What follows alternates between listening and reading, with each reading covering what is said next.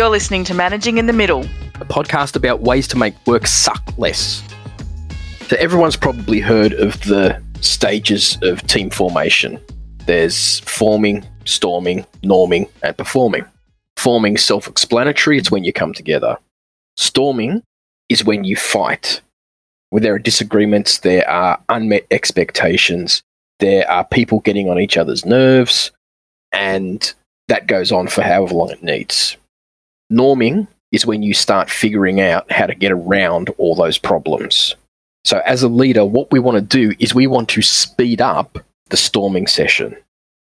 Now, if you're lucky, you can actually get through that whole storming session, or ninety percent of that storming session, in a two, three-hour workshop.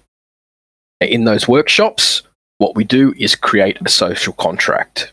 That's the construct that we hang the discussion off about what the social norms are going to be, what norms are going to come out when we're finished storming. So, for instance, one person, a social norm may be, if I have my headphones on, I'm concentrating, don't interrupt me. For someone else, if I'm having lunch, don't talk to me. There's lots of things that we need to learn about each other as a team. And there's lots of expected behaviours. So, if I'm in a good team, what do I expect? What does it look like? Often you'll use the old uh, brainstorming technique. You get your sticky notes on a board. What's a good team look like? What do I expect? When someone says, I'm in a good team, what am I picturing? And you can pull out all the behaviours that you want, that the team wants, sorry, in a good team. And then you can say to them, well, if we all agree that these are good behaviours for a team, how about we make a contract and say, this is how we're going to try and behave. We want to be held to this standard. So things that often come up is no bullying. We are not going to stand bullying in the team. So if you write a social contract, and then if there is bullying, you can have a team meeting and say, hey guys, at the start of this whole team adventure, we went through a list of rules and regulations of norms we wanted to follow. One of those was no bullying. Are we still, do we still believe that that is worth trying to do? And you can remind the team that this is what we're trying to do. What I love with this as well is overstatements, which I think came out of some of the teams you've worked with, Dave, and also in, in some of the strategy work that I do in my field is something, something over blah. What an overstatement will do is when we are faced with a choice.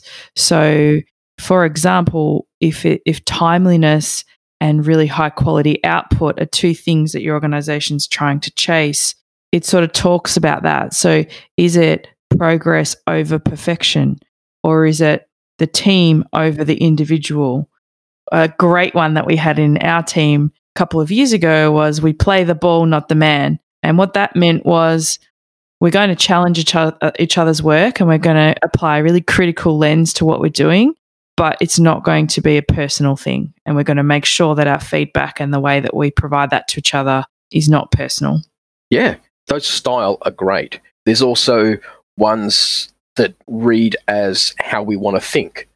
So we understand that everyone has the right to an opinion, but we also recognize expertise. So having an opinion, my opinion on your medical condition, I'm allowed to have that, but it doesn't have the same weight as your doctor's. We are going to listen to your opinion, but you understand that there are experts. So it, it's, it's shaping what the expectation is from the team. And getting the team to build that from the ground up rather than that being imposed. Once you have set where you're going as a team, what's the clarity, the structure, you know, what are the goals of the team? The social contract is really what comes next in building and forming a high-performing team that are on the same page around how they want to behave and what they're there to do. Once you've done five, ten, fifteen of these social contracts with different teams, you will see that they are very similar. Different wording potentially, but the ideas are all the same. That doesn't mean you can go in and say, here's the ideas. The team has to own them, otherwise they're not worth anything. So this is why we have these workshops. This is why we have the brainstorming. This is why we make the team own it.